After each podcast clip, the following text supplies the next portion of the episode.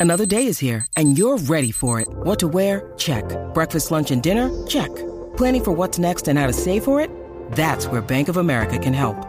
For your financial to-dos, Bank of America has experts ready to help get you closer to your goals. Get started at one of our local financial centers or 24-7 in our mobile banking app. Find a location near you at bankofamerica.com slash talk to us. What would you like the power to do? Mobile banking requires downloading the app and is only available for select devices. Message and data rates may apply. Bank of America and a member FDIC. When you need mealtime inspiration, it's worth shopping Kroger, where you'll find over 30,000 mouthwatering choices that excite your inner foodie. And no matter what tasty choice you make, you'll enjoy our everyday low prices, plus extra ways to save, like digital coupons worth over $600 each week. You can also save up to $1 off per gallon at the pump with fuel points. More savings and more inspiring flavors make shopping Kroger worth it every time. Kroger, fresh for everyone. Fuel restrictions apply. Okay, round two. Name something that's not boring. A laundry? Ooh, a book club. Computer solitaire, huh? Ah, oh, sorry, we were looking for Chumba Casino. That's right. ChumbaCasino.com has over 100 casino style games. Join today and play for free for your chance to redeem some serious prizes. ChumbaCasino.com. No purchase necessary. Full prohibited by law. 18 plus terms and conditions apply. See website for details. Good morning, afternoon, and evening, everyone. Welcome to the 25th episode of the FPL Wire powered by DreamSetGo. We are recording ahead of Game Week 27. I'm your host Zophar, and I'm joined today, fresh from his appearance on the FPL show, Big Man Bakar. How's it going, buddy? Yeah, thanks for having me on, Zof. Um, it was a good week. Uh, the FPL show was great, uh, and even this game week it started off really well. I have already hit a century um, so things are going well. I have, um, I had the bench boost active activated. So um, yeah, I'm, I'm, I'm looking good. But unfortunately, I had Bruno captain last night, so that kind of uh, pissed me off. But other than that, things are going well. How, how was the experience on the show? Okay. Yeah, it was brilliant. Actually, uh, it felt surreal. Uh, it was a great experience. I I, I love chatting uh, to to everyone over there, and uh, even after that, the, the response of my family, friends, uh, was was very overwhelming. People calling me, my mom to congratulate. I mean, friends, relatives, family, friends. Felt great. But you have it was almost as if I had graduated or you know gotten married. So felt oh. really weird. It's great. So we outside of friends and relatives, anybody called? We got an email. Uh, we got some yeah, interesting emails. a lot of people, but let's not get into that over here. no, no, let's let's get into that over here. Like you know, I saw BB Junior's email has come. I think you're halfway through to the Pakistani dream of becoming a corrupt politician. okay, let's let's not further get into that. This is an FPL show, and let's keep it to that. what about you, Ella? How's As always, I'd like to remind you that we do this for FPL, and that's that's why you do this, this, for FPL.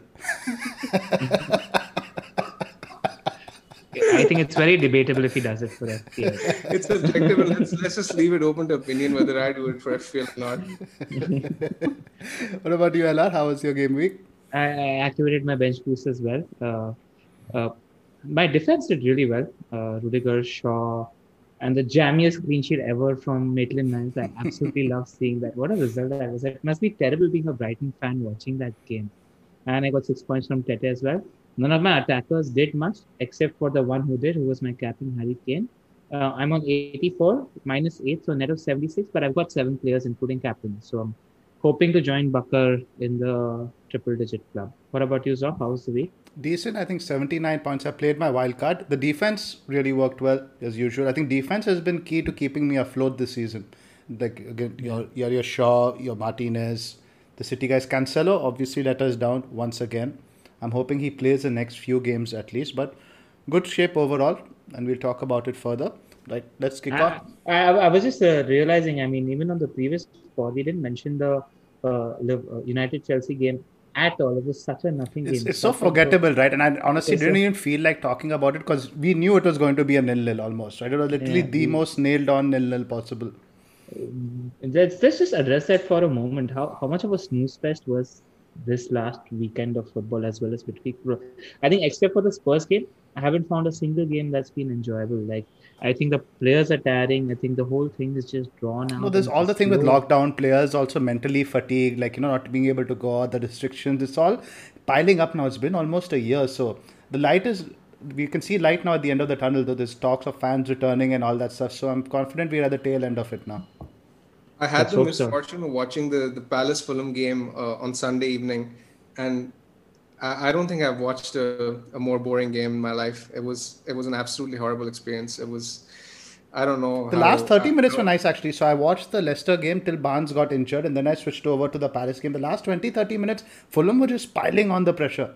Dude, the, in the first 45 minutes, I think there was there were one or two shots, and the- uh, like that was from um, a set. Zero piece. shots on target. Zero shots. on Yeah, yeah, target. zero shots on target, and I don't know. I could have probably spent my Sunday evening doing something better. It was just horrible. Shout out while we're on this. Shout out to Luke Disciple, who triple captained. Uh, he's one of my favorite people in the community. Triple captain Gareth Bale, and you love to see something like that coming through. So well done, Luke. Great timing. The signs were there, and I'm happy it came off. Lovely punt. Right, let's take off. A quick word about our sponsors. Let me pull up this slide. DreamSetGo is a global portal for fans to gain access to sporting events around the world. Accommodation, flight tickets, hospitality, stadium visits, everything can be tailored exactly to your requirements. They also do celebrity experiences, which include master classes with your favorite sports celebrity or something as simple as birthday shoutouts. You can find links to the products in the description below.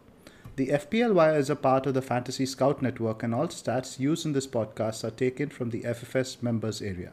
Please sign up if you haven't already. Also, in case you guys didn't know, uh, we've also started an FPL Bar League. The league code can be seen on the screen for the benefit of the listeners. I'm going to read out the league code DOC0YG.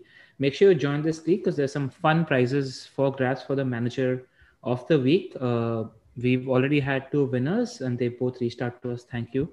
Uh, congratulations as well. And the winner uh, for the next game week wins a huge one. This is a shout out from Spin King Yuzvendra Chahal.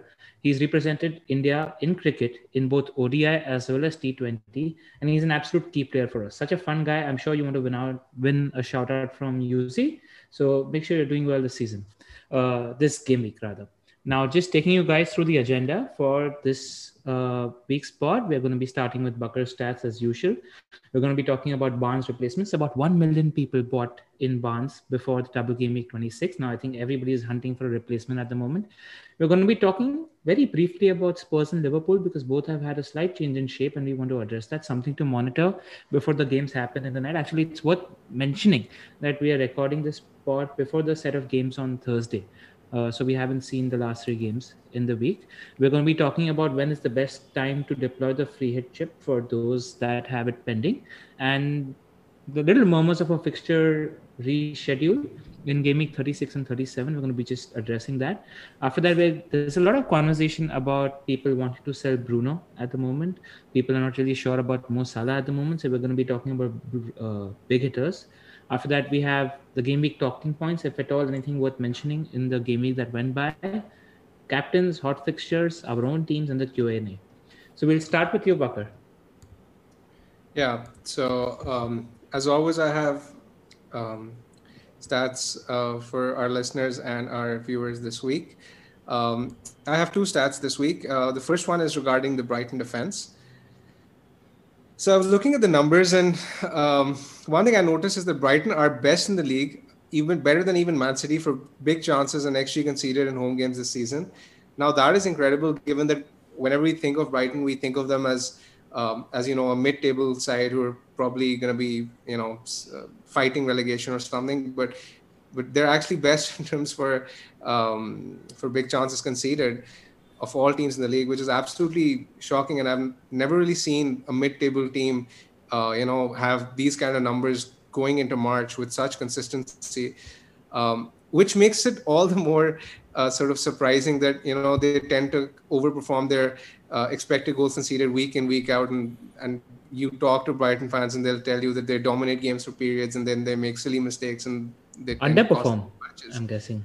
exactly underperform their X, uh, xgc as i'd call it so i, I ran a comparison uh, to assess their defense home and away um, at home they're conceding 4.7 shots uh, in the box per game as opposed to 6.8 away Big chances conceded per game at home are 0.7, which are best.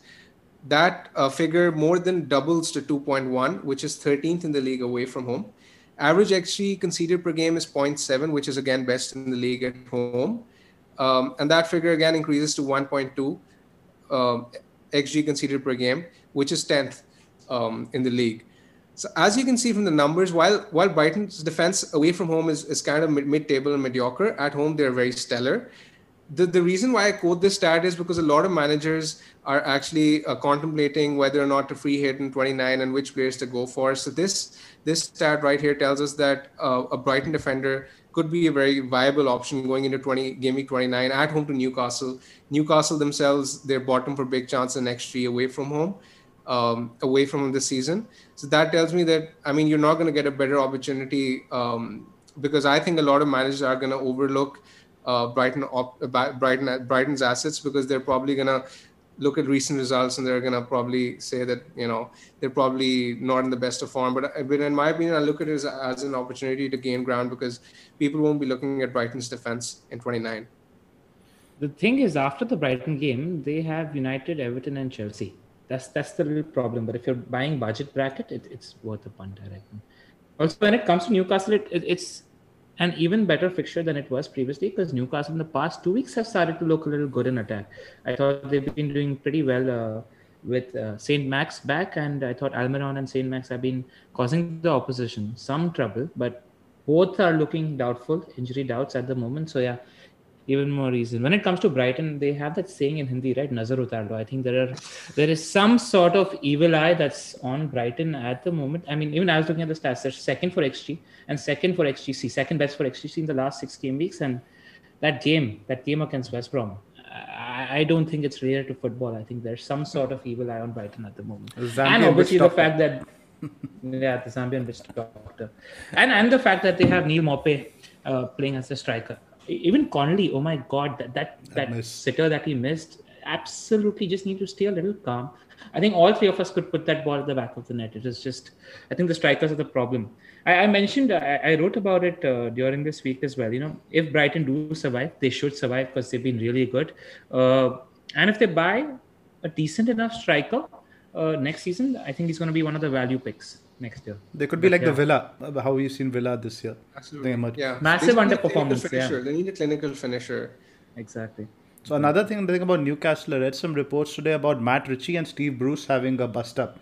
So yeah. Monday Night Football, they did this whole coverage about how the goal was conceded because Ritchie, who was subbed on, he didn't convey the instructions onto the pitch clearly about who was supposed to rearrange according to the formation Swift. And Bruce completely so like threw him under the bus after the post match. He said, I told Ritchie, Ritchie didn't convey the instructions. So Newcastle is not a happy place right now. Not a happy place at all. Happy hunting ground for those betting against Newcastle, though. Yeah, absolutely. Yeah. So the second stat I have is regarding the Chelsea defense. Uh, since Tuchel has taken over, Chelsea are best in the league for shots inside the box conceded, big chances conceded, XG conceded, shots on target conceded, goals conceded, and clean sheets. I can just go on and on. I mean, you look at whatever stat they're they're topping the defensive charts uh, since Tuchel has taken over. I mean, I'm sure Zoff must be a very happy uh, Chelsea fan right now, hearing these numbers. So these numbers are nothing short of exemplary, and they highlight the incredible value that someone like Rudiger is offering just at 4.6 million. Um, another implication these numbers have for for managers um, this week is that uh, chances are likely to be far and few between for someone like a Calvert Lewin. So if you own Calvert Lewin, I I personally have him on the bench this week. I, I don't really see much much joy for Everton at the bridge this weekend. What do you guys think? So I love the Chelsea defense right now. And I'm more I like winning 1-0, 2-0 than winning like 5-3, 4-2 and all that stuff. I like defensive stability. I like clean sheets. So I like what Tuchel is doing, but the team is a little bit I wouldn't say dull, but at the same time it's not exciting to watch it's not very there are not that many people getting into the box you're not creating that many chances so it can be a little bit frustrating at times but we're in a good place overall and i think we're well suited especially for the champions league under Tuchel in this setup so, so Rudiger is a definite buy. Even the fixtures until game week 34 are ridiculously good. Everton, Leeds, West Brom, Palace, Brighton, West Ham, Fulham. I mean that that fixture lineup screams clean sheet points. If somebody wanted to double up on your defense off second choice, probably Azpi over Alonso because I think Chilwell had a decent game against United. You can see him getting minutes along with Alonso with Champions League and all that stuff. But Azpi has been getting forward a decent amount, and that other centre back role I think will be rotated between your Christensen, Silva, Zouma, and all that stuff. Both the guys on the either side of the centre back is like are pretty secure. You re- you reckon Azpi is nailed? Yes, absolutely. And uh, so he's moving ahead. So there's some assist threat as well. And you mentioned he's on set pieces too, right? So there's a decent amount of attacking threat as well, right? Yeah, he's not on set pieces, but during corners and all that stuff and free kicks. Yeah, he gets the- up, right? He gets up for it, and he's actually pretty good at them considering his height.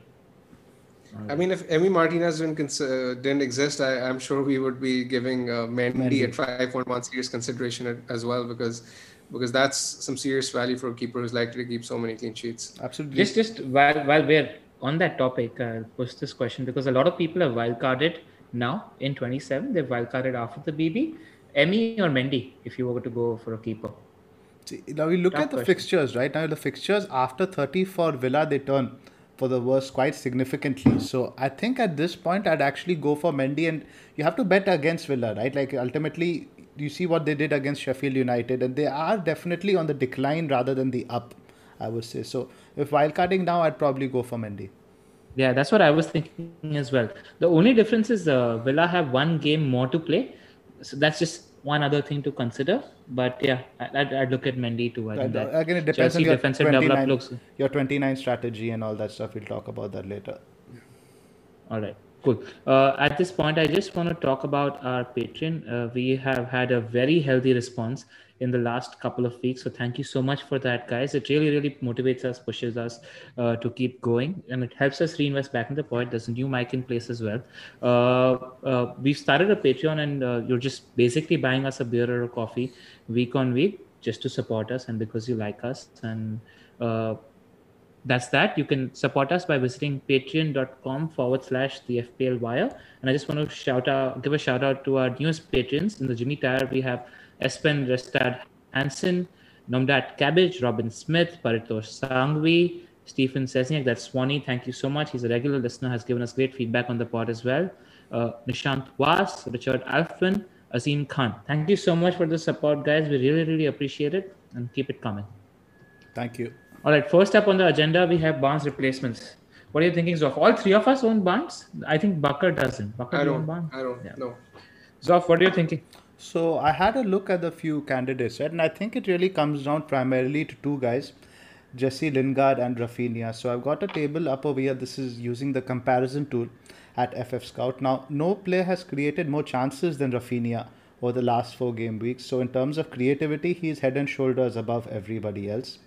Now, in terms of shots, though, shots Lingard I think is far superior. You have XG non-penalty of 0.96 for Lingard and 0.83 for Rafinha. But I think that stat is a little bit distorted, right? Rafinha just takes so many shots from outside the box, so many speculative shots that it all just adds up in terms of XG. So we look at it, like you see, like you look at XG on target, Lingard's at 1.1, Rafinha's at 0.62. That shows to me that the quality of the shots is nowhere near like you know 1. I actually, I disagree with you a little. I, I was looking at the stats too. He's got some more shots in the box compared to Lingard in the box. In fact, I think they're very similar in their role as well. Both of them sort of have a free flowing role around the striker where they're in and around the box and uh, creating a lot of shots. Even Lingard, when I'm watching him on the eye test, he's, he's not shooting a lot from close to the box, inside the box. It's pretty much as much as Rafinha. And Rafinha has outlets in terms of he's hogging the set, Set pieces, for pieces. Leeds as well. Yep. For Leeds, I, I own Rafinha, so for me it's an easier decision. But just adding that to your thinking at the moment based on eye test, hmm. Another thing to you're mention- leaning you're leaning Lingard at the moment. So another thing to mention about Lingard is he can't play next week in game week 28 against Man United in case anyone didn't know. But at the same time, Rafinha has Chelsea that week, right? So I don't think Rafinha is going to get any joy against Chelsea either. So I don't think that is really a determining factor either way. So as of now, I'm leaning towards Rafinha because purely because I think his fixture in 29 and 30 is probably a little bit better. You have Fulham and Sheffield United at that time. West Ham, I think, have Arsenal and Wolves. So I think the fixture run is slightly better for Rafinha, but at the same time, from 31, the fixtures get better for Lingard, where they get tougher for Rafinha. But I just feel Leeds can sort of score against anyone. The fixtures are there. You have your Liverpool game. They scored three against Liverpool at the beginning of the season with Van Dijk, etc. So you can expect them to score again. The City away fixture is probably one you have to cover them for, but after that you have Man United and some good fixtures after. So I think Rafinha will be the one for me. What if uh, Jota gets 45 minutes today? See, the thing with Jota, right, he, there's a lot of matches for Liverpool now coming up with Champions League and everything. I think he's going to get minutes, but they're going to be a little bit scattered. So and I'd want somebody who's a bit more nailed on, and I think Rafinha can match him in terms of output. Too early for you, for Jota, you A little bit early, maybe another, give him a week, two weeks, and the, he, he was out with appendicitis, I think, in midweek. So I don't know if that's going to flare up. I want him to get one or two weeks on the pitch, see him get 70, 80 minutes before looking again. Not interested in the Villa mids? Who are they? I think we have El Ghazi. Ghazi and Traore. Traore, no. I think it's better just go for Jack. Yeah. Bakar, you're smiling away. I'm curious. What's in your mind? Nothing as such. I'm, I'm just, I was just. Uh, He's happy listening to us, though. you concentrate on what you're saying. Why are you looking at me? I thought so. There's some evil thought that came up to your mind that you're not sharing with us. No, no, nothing. I have, I have no idea what's happening there. Uh, all right, and, and I'm just going to throw some more names. Uh, I want to actually, just because the fixtures that we have and that fixture against Leeds in game week 28 for Chelsea, Mason Mount outside shot. What do you reckon, Sof?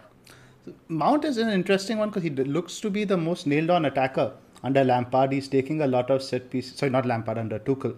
He's taking a lot of set pieces, but I think there are better options in terms of like you know in terms of goal involvement, in terms of actual goals. I think there are better options than Mount out there. Form, formation wise, he's playing in the front three, right? Right, because what he Tuchel is playing now is a striker and sort of these two floating number tens up front. So he's one of those guys, and he's consistently been getting selected. But the thing is, it's still not clicking, right? If the formation was clicking, we're creating a lot of chances, scoring a lot of goals, and I said, yeah, this is the way going forward. But I'm still not sure, Mr. Chelsea, like you know, is the right way to go yet.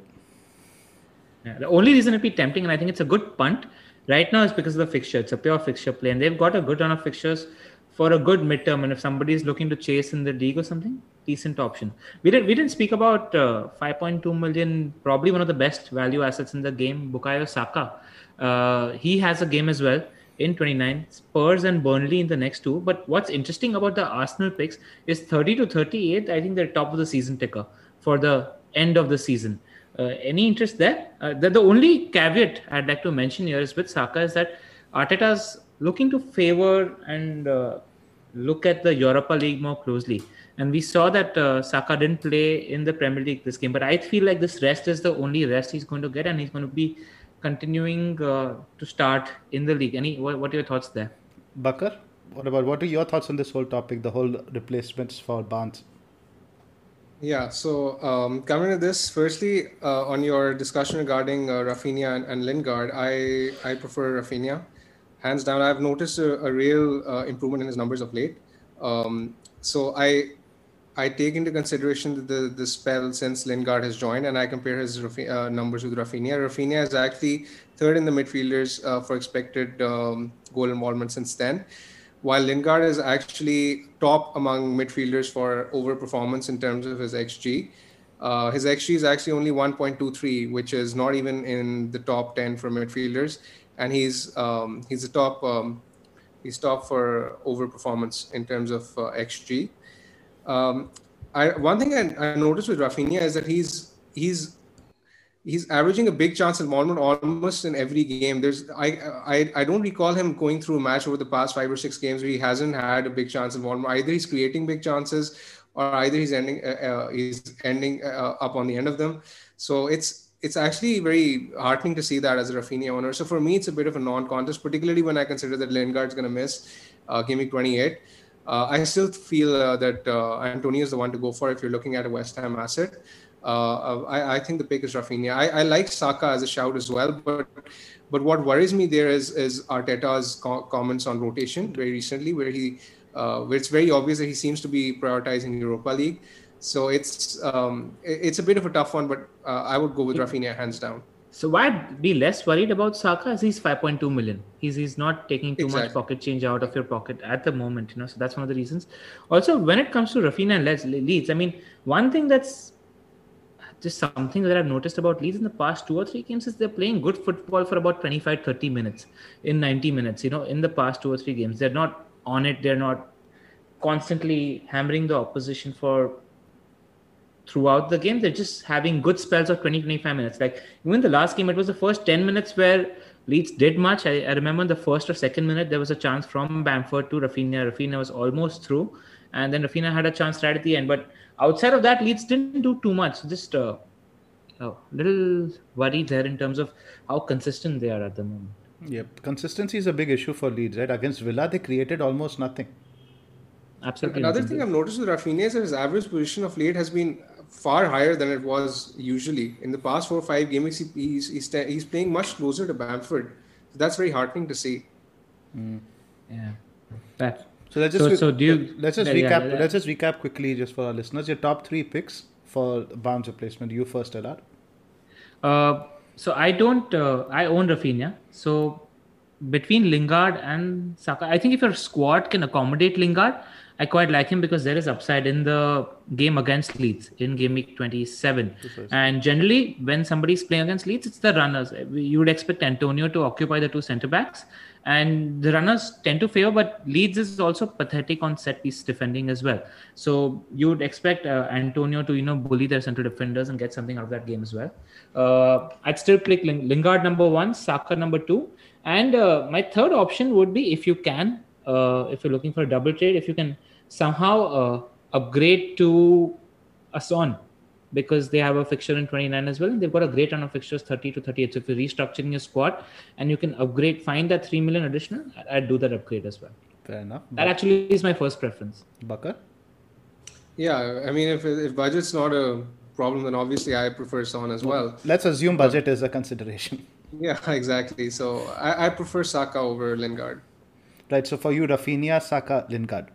Yeah. yeah That others for me. It would probably be Rafinha, Lingard, and then Saka. So, but I think it's pretty much consensus that we all favor Rafinha as the top replacement, right? If yeah you but have- but the one thing one caveat i'm not as cold as you are on jota if he's showing some sharpness today uh, playing 45 minutes looking good looking like he's fit and not rusty I- i'm happy to punt there i think there's enough upside for me to take the gamble. definitely is, and I think Liverpool need that spark. But as we'll talk about now in the next section, I'm curious to see how that formation now sets up. So it's a good way to segue into it. Let's talk first about Spurs, about the attacking setup, Ella. Okay, so I- I'll just uh, mention this for the listeners: is that there was a slight shift in formation, and Mourinho, for the first time or second time all season, showcased an extremely attacking formation. Or what was happening was, uh, Kane was playing central inside the box, and there were two wingers. And what happened is Reg- Sergio Reguilon, he was a main difference maker in this entire setup, where he was so far up the pitch, it allowed Son to drift in a little, and he sort of uh, took on Kane's creative role. He created, I think, seven or eight chances in the game against Burnley, and there were two. Bale was playing quite centrally, and Kane was playing quite centrally. And s- generally, Spurs are not in the top tier when it comes to underlying numbers in attack. But in the last two games, we saw the signs of that in the second half against West Ham as well. They have been showing a lot of good underlying numbers. Now, was the Burnley game just a one off? That's something worth monitoring because the game against Fulham, which is happening later tonight, is the perfect test because Fulham have been sort of a good team in defense as well. So I want to see how Spurs do against a defensively resilient unit like Fulham. I want to see if uh, Mourinho is trusting Bale enough to play him in all the games, or it's going to be the same old thing where he's going to play, uh, you know, I don't know, Bergwijn or Moura and Lamela, and just have two main attackers in that team, and everybody else is just there to do the dog work. Uh, it's worth monitoring that. And if he's playing Bale and he's starting to show a little more, uh, I don't know, bravery than usual, then it's worth definitely worth doubling up on that Spurs attack. I even actually quite like Reguilon as a pick if he's going to be starting to play in that position as well because he's he was very far up the pitch as well, so a good defensive pick as well. So just wanted to say that there's a shift in formation, uh, and if they continue to continue to post good underlying numbers, then it's worth doubling up on, maybe even tripling up because Spurs have a great run of fixtures from 30 to 38, and a double game week pending as well. So there's there's enough upside.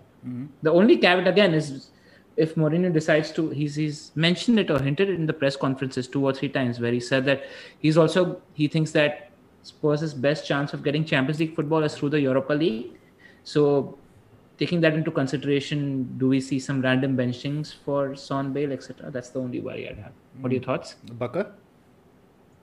Yeah, so the worry with, with Bale is that um, in, in the post match uh, uh, interview, Mourinho actually said that um, he, he'd find it very hard to, to have Bale start every game. But in the same interview, he said that his condition looked fitter than ever. So it's actually hard to make sense of what he's uh, trying to iterate with, with, with his statements. But if he starts tonight, then obviously he's going to be a, a, bit of a risk for, for the Palace game. I expect him to start tonight, given that he was uh, taken off earlier uh, in the Burnley fixture. Uh, but I can see the upside. The upside is massive, and um, uh, I, one thing I noticed is that that when uh, when Bale and, and Son are playing, that's uh, sorry, Bale, Son, Kane, all three of them are playing in the same team. That Son tends to take a bit more of a creative role, and he doesn't exactly possess the same amount of goal threat that he has when he's playing just with Kane in the team. So in, uh, when you look at the stats for this week alone, he's he's top uh, for all players for chances created. He created seven chances in that game, including three big chances.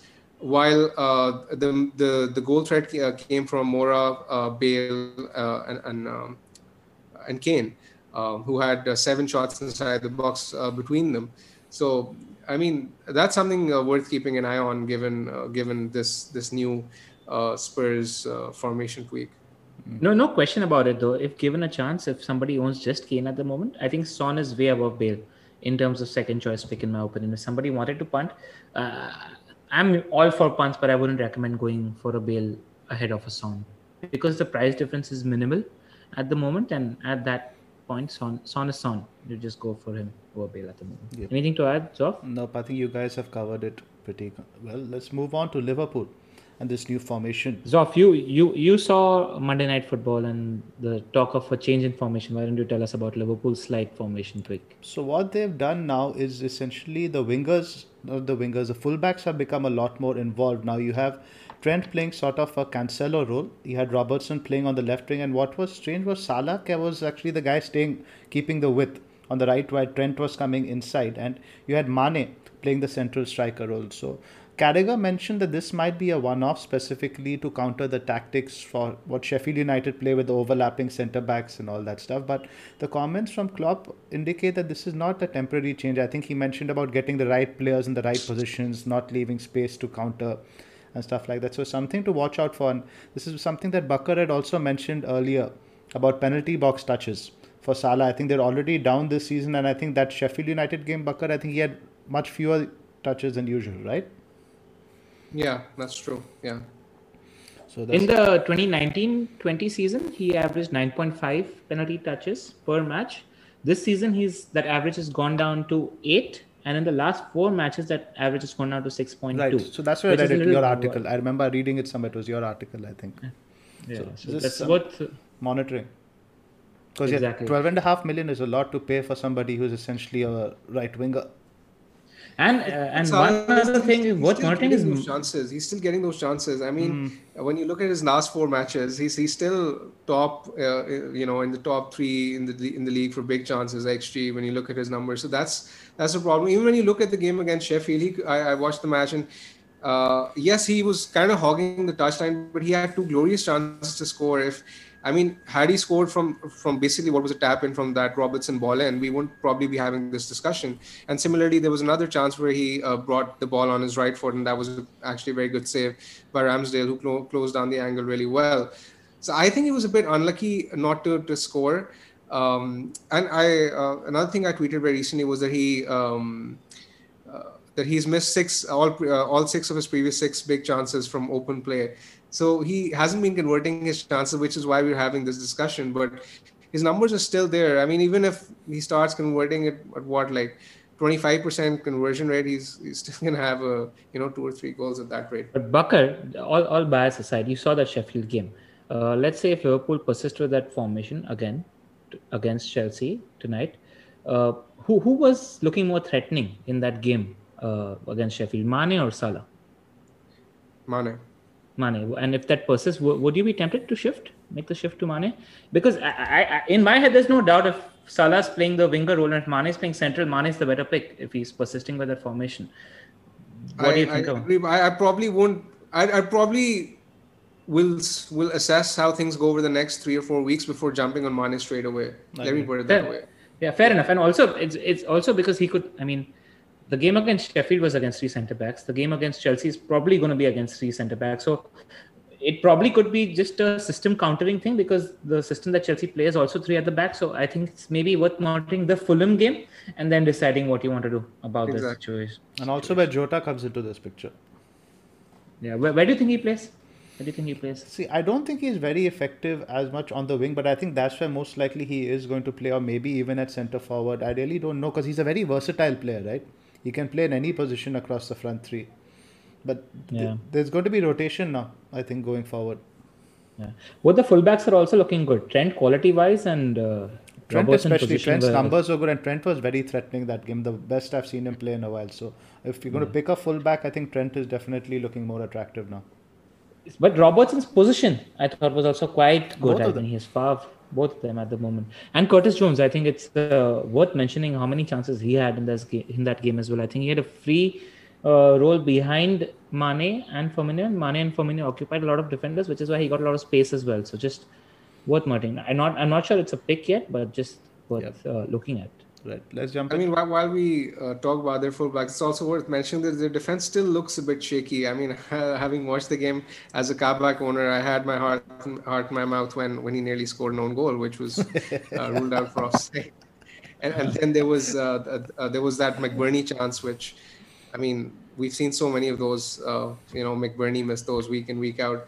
And then even right at the end, there was uh, Burke went clean through and he sort of hit uh, hit, hit hit his shot straight at uh, Adrian. So um, I, I would have sort of uh, felt more comfortable um, uh, had they not conceded those uh, big chances because like when I, I'm watching someone from a pre, uh, premium defense, I don't expect them to concede those that many uh, big chances in a game. So uh, so I still don't think that they're worth the value. Uh, Trent and Robertson. Okay. Fair enough. Let's move on to the next section about the free hit. So all three of us have that free hit chip available. Let's just do a quick survey to see when you're planning to play it. LR? 33.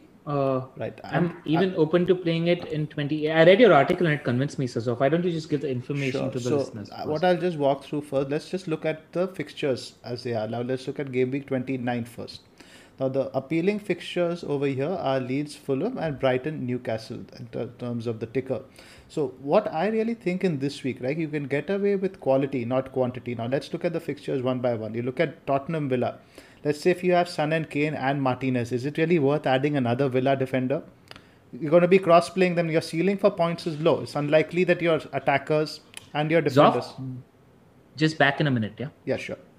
Are really going to do very well over there. So, and then you have Arsenal, West Ham. Arsenal are going to be right after the Europa League, but as we saw against Leicester, they can still turn up. So, I think there's potential for points there in terms of Lingard, Antonio, but defense for either team, I don't know.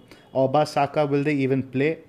Because you have the Olympiacos tie two days before. I don't really know.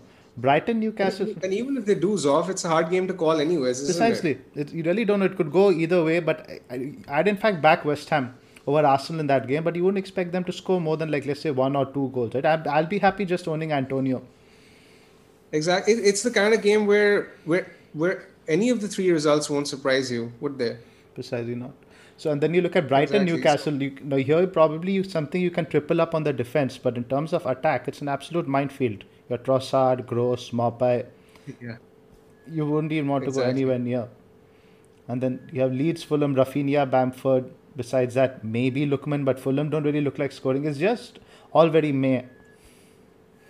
So let's have a look at the. Exactly. So Sorry, I'm yeah. just. I'll Please, just please finish up. continue. Yeah, please. I'll just finish up, then we'll discuss. So now let's look at the game week 33 fixtures. Now, this is important because this week City, Spurs, Southampton, and Fulham aren't playing because of the League Cup final. So you have some attractive fixtures here for Villa. You have Wolves with a good fixture, Liverpool, Leicester. So th- I think there's good potential over here, but it's very team dependent, right? I think if you're heavy, United leads as well. United leads, of course. So it's very team dependent on how your team is set up, and there are a lot of permutations. There might be a double for Spurs in 32. Spurs have good fixtures either side. City might have the league won by then. And there's also another curveball that's come in recently. So the Premier League has been trying to get in fans for the last few rounds of games. So initially the talk was they would have them in only for game week 38. But a lot of clubs are objecting, stating that the team who is home in 38 gets an fair advantage, which is probably true. So what they're talking about is having the last two fixtures with fans, 37 and 38. So the long and short of this, what might happen due to some fixture rearrangements, we might have a double game week 35, which might feature as many as like you know six or seven teams playing twice. So it's worth holding on. I think to the free. We should get some more clarity over this, maybe over the international break, game week 31, but I really don't think it's worth blowing it on game week 29.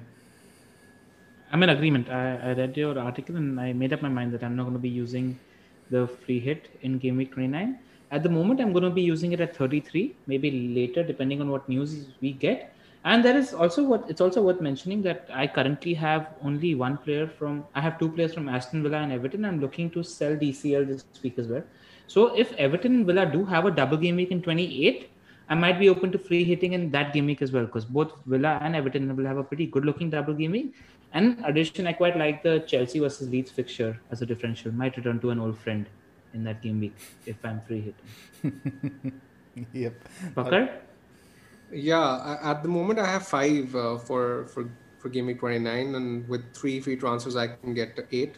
I'd probably take a hit and, and, and get to nine. I think that's that number is reasonable. I was um, or you speaking to Zoff while you were away that I, I don't really see um, too many matches with with a high ceiling in gaming 29. So I think eight to nine players is, is sufficient and a very reasonable number.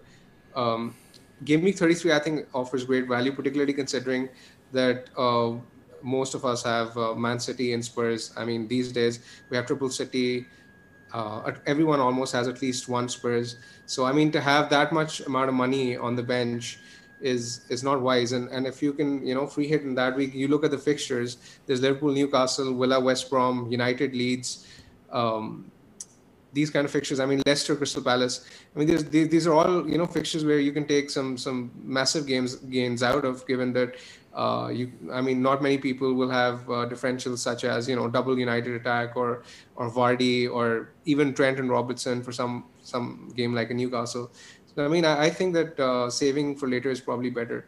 Yeah, game theory wise, I think 29 is more of a defensive bench boost. 33 is more of an free sorry, hit. 20 defensive free hit. Uh, 33 is more of an attacking Yeah. free hit with a more upside. Precisely. Agree. Cool. We can move on. Anything to add, guys? We can move on. No, not much. Let's move on. Now we were discussing a lot of questions this week about the heavy hitters shifting out Bruno, Salah, etc. So we have the captaincy matrix up here from Lego Mane for the next few weeks, and we're just looking at the fixtures in terms of captaincy. LR, why don't you take this? Yeah, so a lot of people are asking if this is the right time to sell Bruno. And I must say, we've looked pretty shaky and leggy in the last two, three weeks. We haven't looked that good, especially our performance against big teams. Solskjaer sets up extremely def- uh, you know, defensively. So if you're just looking at the next three game weeks in isolation, you're looking at City, you're looking at a fixture against a good defensive unit that is West Ham, and then you're looking at a blank fixture. After that, 30 and 32 is where it gets tricky. You know, in 30, we are playing Brighton home.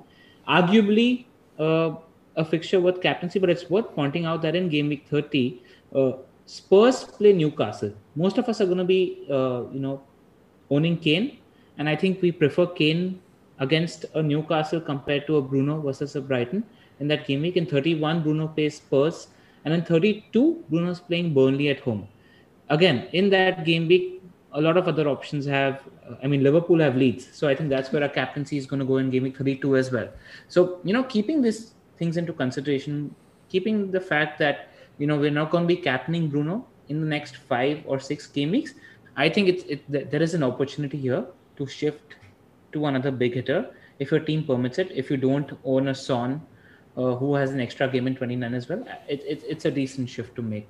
Uh, when it comes to Salah, though, uh, I'm not sure yet because the next two games are pretty decent. I mean, they're playing against a defensively resolute Fulham. They're playing against Wolves, who have also looked decent in defense at the moment. But uh, you know, if you're funding a pick like Son, who has another extra fixture, if you're funding a pick like De Bruyne, who or a Sterling, who's a legit captaincy option in 27, if you don't own City at the moment, it, it- it's worth the roll of dice. Given that we're not uh, having too much captaincy threat from these picks. That's that's the only thing I'd like to mention. Anything While to we're add? at this, uh, uh, LR, uh, who who who are you like to captain in Game Week 28? Don't you think uh, Bruno is is kind of like the standout captaincy pick in 28? I think he's going to be the most captain against West Ham. That's a decent shout because Liverpool play Wolves, uh, City play Fulham, and uh, I I don't mind captaining a Kane against Arsenal as well in the North London derby as well. But yeah, it, it's a tricky game. I think it's more a game to find some sort of a differential caption captain. But yeah, he's a decent captaincy shout in 28. I did not notice that. I overlooked that. Yeah, West Ham. The thing is, it's not an obvious choice. I don't think West Ham is as easy a fixture as it was in previous seasons, right? West Ham are quite defensive, resolute, and United will have the AC Milan game two days right before this, so players are going to be tired or whatnot. I don't think it's as clear cut in 28. I'd like like City, for example. You see Gundogan maybe benched midweek in the Champions League. It could be good for the Fulham game. KDB, so it's a bit open that week. Yeah, I, I think both of y'all are pretty covered in this direction because I think both of y'all own Kane and Son. Uh, so there's no uh, you know thought about selling one of these big hitters because who are you going to sell for? Because I think both of y'all are tripled up on City as well, and both of y'all own Kane and Son. So there is no uh, good enough substitute for the both of y'all. I don't own Son at the moment. I don't. I don't I- Kane. I don't know Kane personally. you don't own Kane. I I would make that switch, Bakar, because I think Kane is a better asset for the next four or five game weeks. I like his fixture against Palace. I like his game against Arsenal as well. And I, I I think uh, the game against City, I'm not confident. We played six nil nils in a row against weaker opposition. So yeah, Bakar does not like this. Yeah, his, his, ex- his expression says it all. No, I'm, I, I'm, I'm actually uh, uh, considering uh, Bruno out for Kane um, to fund Kane in my team this week. So uh, let's see, let's see what I do about it. But but yeah, I um, completely Rubbish. agree. You- In- in I- the I- there's no way you do that move. why. Let's see. Let's see. I, Let's I, come I, back I'm next week. actually considering it. Me, uh, in the in the in the past six games that United have play, played against the top six, uh, they haven't scored. Um, so I mean, this this game week is most likely going to be a blank against uh, City as well. So that actually got me considering. Interesting. Yeah. What's going to happen is we're going to get a penalty against West Ham, and Bruno's going to fluke an assist against West Ham, and he's going to get a double-digit haul, and we're all. Whoever sold him, I'm not set on selling him at all. Whoever sold him is going to be crying. Unless he gets injured, he's not leaving my team. I like that loyalty. I like how you keep it simple. These players, I'm, not, I'm not sure about selling him at, uh, at the moment as well because I do have Barnes and uh, DCL who I want to sell before that. We'll talk about my team later. So, yeah. Right, so let's move on. Quickly cover this game week's talking points. These fixtures, we've seen a lot of clean sheets, not as many goals as we'd like. Anything you'd like to discuss specifically from this week's scorelines? Okay, let's let's just go by game by game, and if there's anything to add, uh, we can do that. City West Ham. Uh, City beat West Ham two one. City beat Wolves four one. Anything to uh, talk about here? I think there's nothing that I'm Not much really in terms of Just the fact that West Ham looked really good against City and and maybe their attack against Leeds this week is, is worth consideration. they countered I mean, very City conceded three big chances uh, against West Ham, and, and it's I think they haven't conceded that many big chances in, in like ten game weeks combined. So that tells me that West Ham attack, you know, they look fluid, they they look good. So they're they're good shots this week against Leeds. That's a good point because the fixture after Leeds, West Ham plays United and Arsenal, and maybe you shouldn't worry about that because West Ham are in good def- attacking form themselves. Exactly. And the good Nice, nice shout. something we've been talking about also the, these teams which are not in any European competition they definitely have an advantage during this fixture congestion and fixture overload because they're able to rest players for an entire And week. Now that you mentioned that, it's also worth mentioning that the fixture congestion is sort of reducing. So these teams that are not in European competitions, they're going to get three days more rest compared to the teams that are in European competitions. Just something to add there. Right. Uh, West Brom Brighton, the biggest anomaly game I have potentially seen ever. I, I haven't seen such a one-sided game. Absolutely did not deserve that fluky Maitland Niles clean sheet I get. He's going to score a goal later tonight as well against Everton. But yeah, mm, I feel bad for them. That's all I want to say. Anything to add about Nothing West much. Brom Brighton? Nothing much. Leeds, Leeds Villa, we've already covered. Newcastle, Wolves is a no go. Palace, Fulham.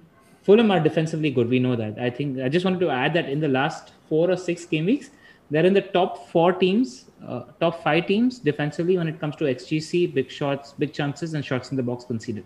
So they're showing some good underlyings in defense. Just something I wanted to touch upon. Anything to add, Bakar? Palace, Fulham? No. No. Leicester lost 1 3 to Arsenal. Yeah, I, I think Leicester are no go until Maddison and Barnes. They were awful I- I yesterday wouldn't against. Burnley. Schmeichel absolutely bailed them out. They should have lost that game. Okay. I, I didn't mean, a lot of people talk about Maddison um, and when it comes to Leicester's creativity, but I think the impact of, of Barnes on, on Leicester's creative numbers is, is is is actually kind of neglected and it's undervalued. It's uh, Barnes is is a is a big loss for Leicester as well. Yeah. I'm not. I'm not touching them until they're back. Even Evans is out, right? Even the defense now. I think last game he played a back three with like Ndidi, Amartey, and all that stuff. That's not a top four level like defense. Yeah. I feel bad for them, man. I, f- I think Roger's done a good job. I normally hate on him, and uh, he's one of the managers I like to hate on, but he's had too many injury problems. It's pile up, right? So many fixtures and everything's only. That's why you see City are doing well. Why? Because of they have the depth of squad this season that's coming into play. Yeah. Everton Southampton is actually worth talking about. What do you guys think of that game? We have a Southampton double game week as well in 27. Zoff, you saw the Everton Southampton game. Thoughts there? It was an awful, awful match. Everton, I didn't create much, but what we need to actually talk about is Everton's new shape. Now you have DCL sort of playing. He's DCL is no longer seems to be the focal point, the guy in the six-yard box anymore. They've started switch to a diamond, in which Richarlison and DCL are playing alongside, where DCL is winning the ball, getting knockdowns out. I don't think he had a shot in that game, so his he's much less attractive as an asset than he was previously. Exactly. That that's one of the reasons I'm looking at switching DCL to Antonio because he plays Leeds. DCL plays Yall out who are defensively really good. Hoping DCL doesn't do too much against Burnley, but yeah, the change in shape is something that's that I'm considering as well. Uh, anything to add? Bakar? Everton, Saints, No. City, Wolves, nothing to talk about. Burnley, Leicester. I, I think we're covered. Yeah, Crystal Palace, United. United aren't playing good football at the moment. We look leggy, and I think 70% or 75. Just worth mentioning how good Luke Shaw was again yesterday. 75% of the chances we create are coming through Luke Shaw at the moment. It's just, it's an anomaly that he hasn't gotten even yesterday. Either for the pass that he gave to Rashford or the cross that he gave to James at the end of the match, should have gotten one assist at least in that game. I think it'll come. I'm happy Henderson is going to be in goal apparently now for a few matches.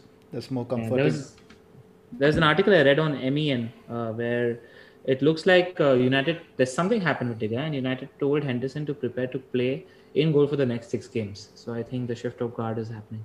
I think it's, it's a good time also. They need to know where they stand for next season, right? Should they keep Henderson, sell him? So it's probably at a good time. You have to give him a run of matches at some point.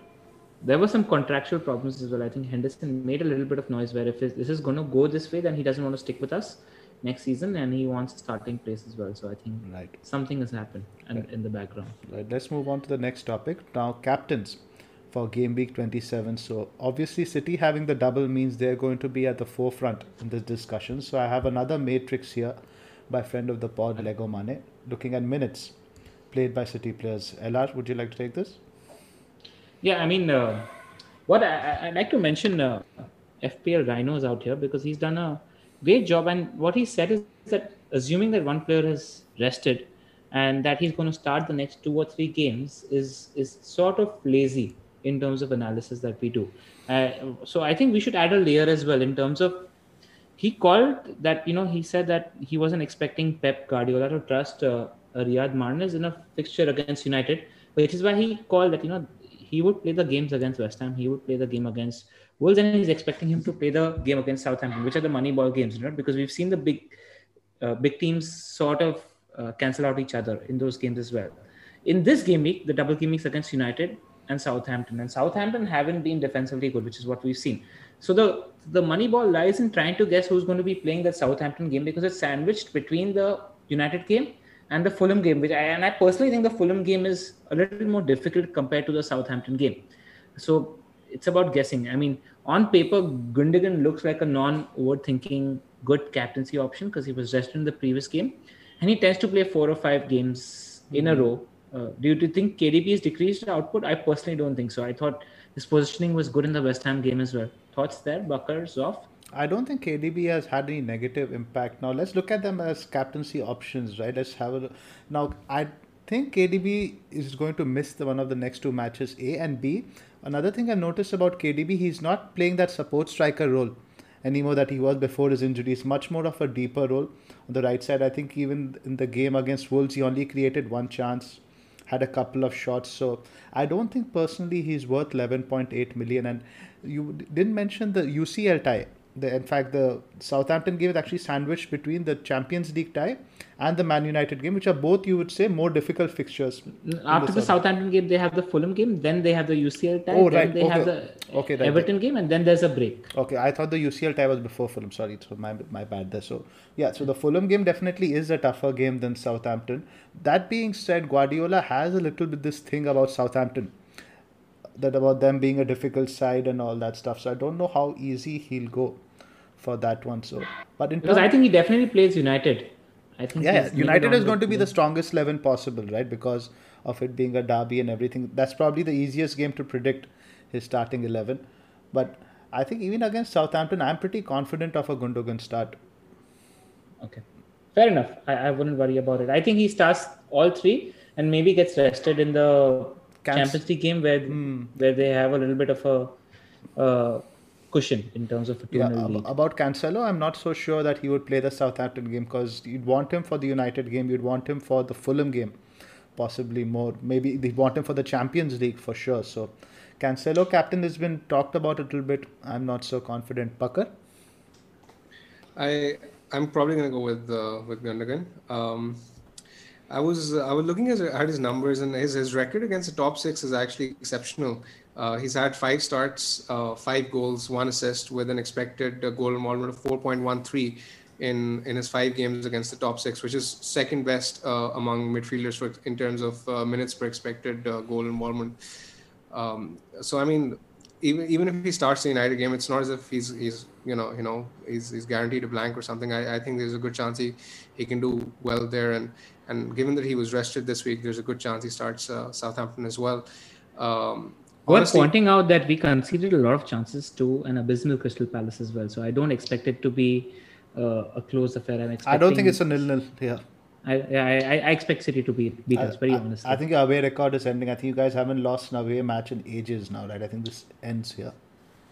Yeah. So um, yeah, and then he has Southampton who are basically woeful, and it's it, I don't I don't really see much um, much point in, in guessing Pep because he he's he's kind of random with with his selections. So.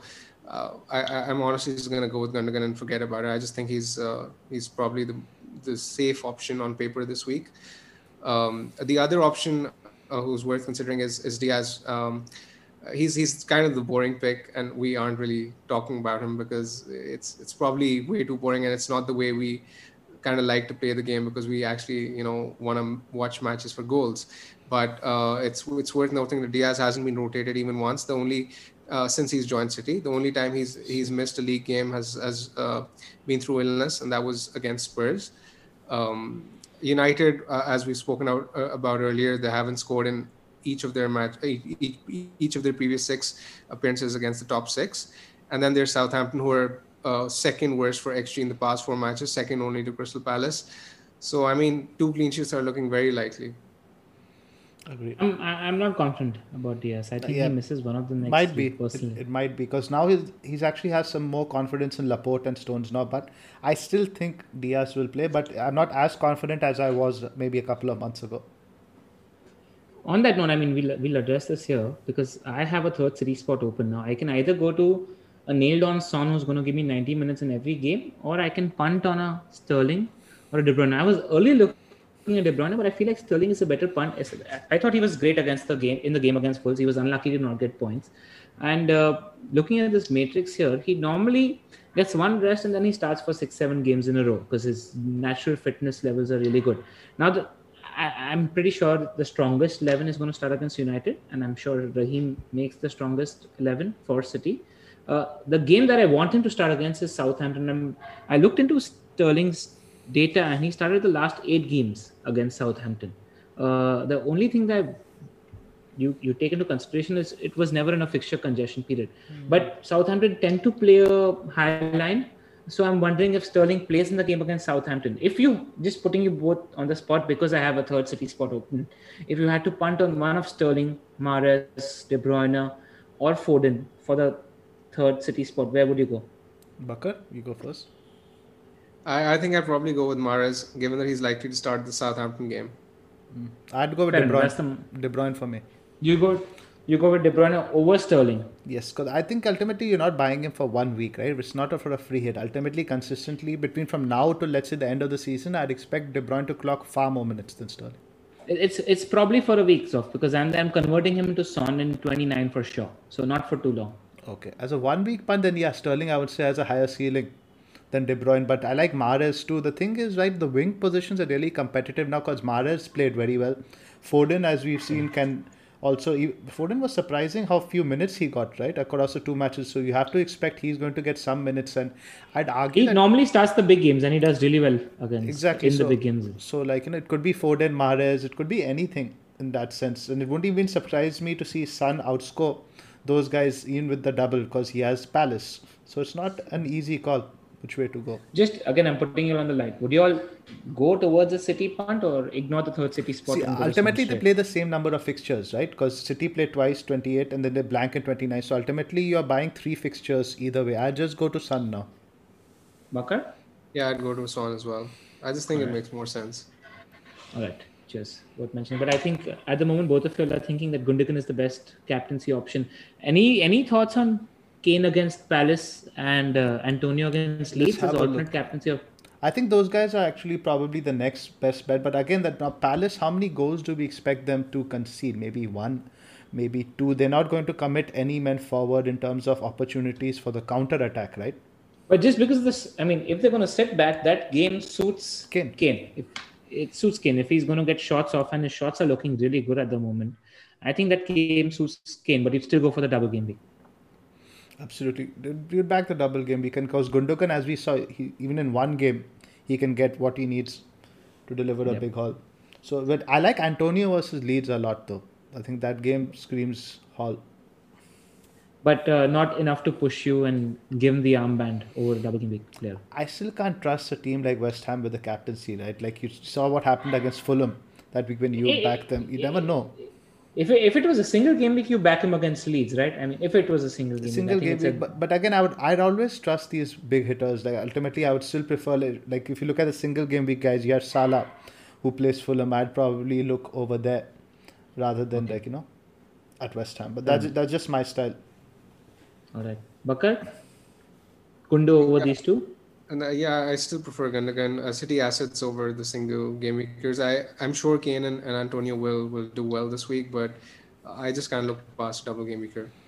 All right, cool. Any other fixtures we want to cover? Burnley, Arsenal, Sheffield, Southampton. I think nothing really worth talking about. I think we can move on to our teams. Yes, let's move on. I think your team's up first, Ella. All right, just for the benefit of the listeners, I'm going to quickly go through my team. I have Martinez as keeper. In defense, I have Cancelo, Rudiger, and Maitland Niles. Uh, in midfield, I have Salah, Fernandes, Gundogan, and Raphinha. Uh, and in attack, I have Calvert-Lewin, Kane, and Bamford. Uh, as on on my bench, I have Shaw, Barnes, and Tete. I'm likely going to do Calvert-Lewin to Antonio because I think there's enough upside in that move.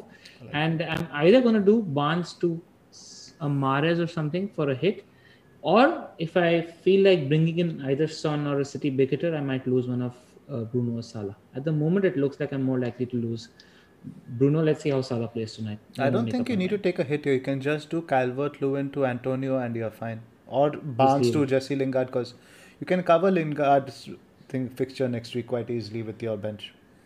Yeah, agree, agree. I just fancy Antonio more in that lead. Absolutely. Well, given the choice, I'd always back Antonio, but you have to get rid of Barnes anyway, right? Because Calvert Lewin, you can agreed. still play him next week. The the only reason I don't mind making that move a week later, worth mentioning, is because I'm hoping Grealish is fit in the next week. So I want to jump on him early. So I, I'm okay to leave that spot open. Grealish, Jota, both worth monitoring. That's though. a fair point, too. Yeah. Right. Bakar, you're next. Uh, I have Martinez in goal, Cancelo, Dias, Rudiger, Gundogan captain, Salah, Bruno, Son, Raphinha, Bamford, Watkins. On the bench, I have Areola, Kabak, Calvert-Lewin, and Shaw. Um, so there are two options I'm considering. Three options actually. The first is obviously I can I can save a transfer. Uh, the second is Calvert-Lewin to Antonio, and the third is to sell Fernandes to fund Kane. So with a hit. Which you're never going to do. So so let's see, let's see what I decide. I like the DCL to Antonio move this week personally. Are you not concerned about uh, Calvert-Lewin ha- having a potential double in 28? We haven't heard much about it, but but Crellin still thinks there's a slight chance of that happening. Even if he does have a double, I like the Leeds fixture that much for Antonio. All right. That's, I, I think it's an easy save. I think it's an easy. So Who would you bench now? Let's say you bring in DC Antonio for DC. Who are you going to bench from this slot? Bruno. Yeah, Bruno.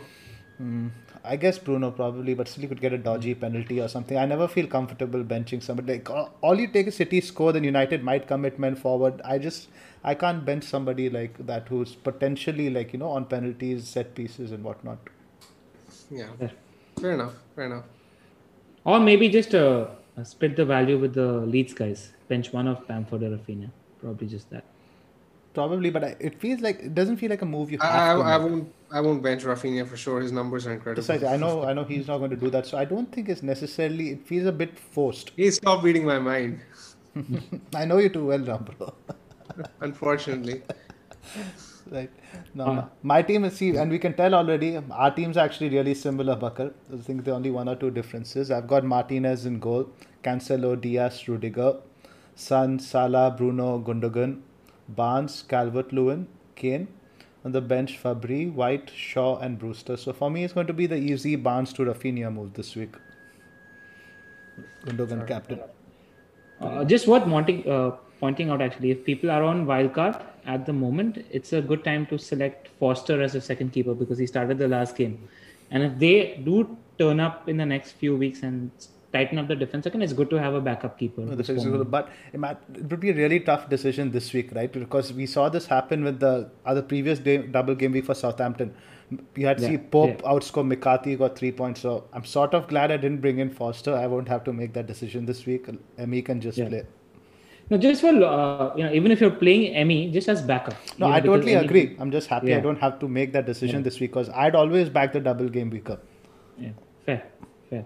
But it, it, and it's more tempting because the one game is against Sheffield United, who don't look that great in attack. So yeah, But that being said, I think now that like you know the pressure is off, they were actually really good against Villa. I liked how they played, so I think they could actually get a result against Southampton. And we saw Lucy quite worried about Villa losing that game because you know Sheffield are getting that little bit of boost now.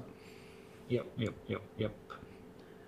All right, I'll move to the Q and A. Uh, we've got five questions. First up, question is from Tausif Alvi.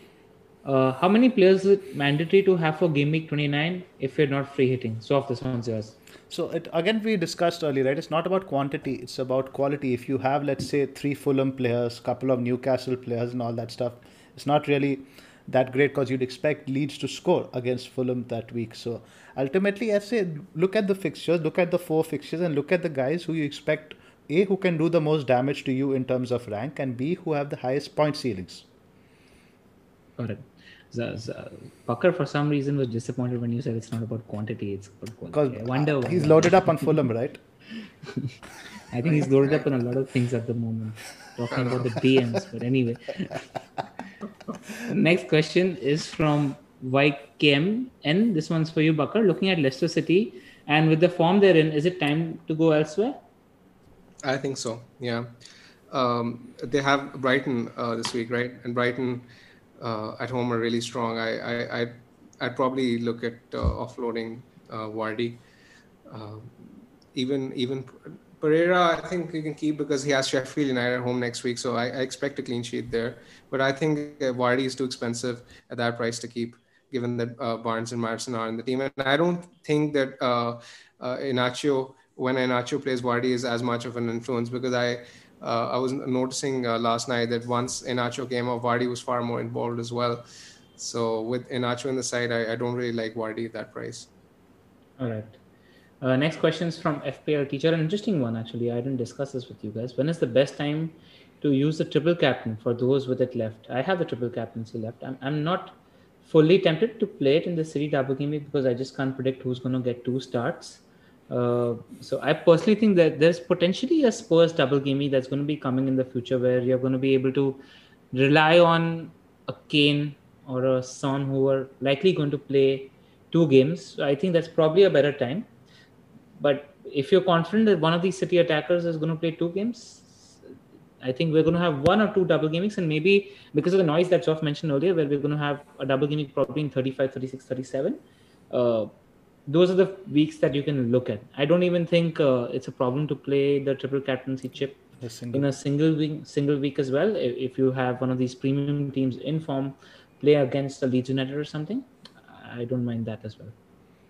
Great. Next question, I think final of the day is from FPL Kai. Any Southampton players to be targeted for the double game week, and what's your take on Ings, Zoff?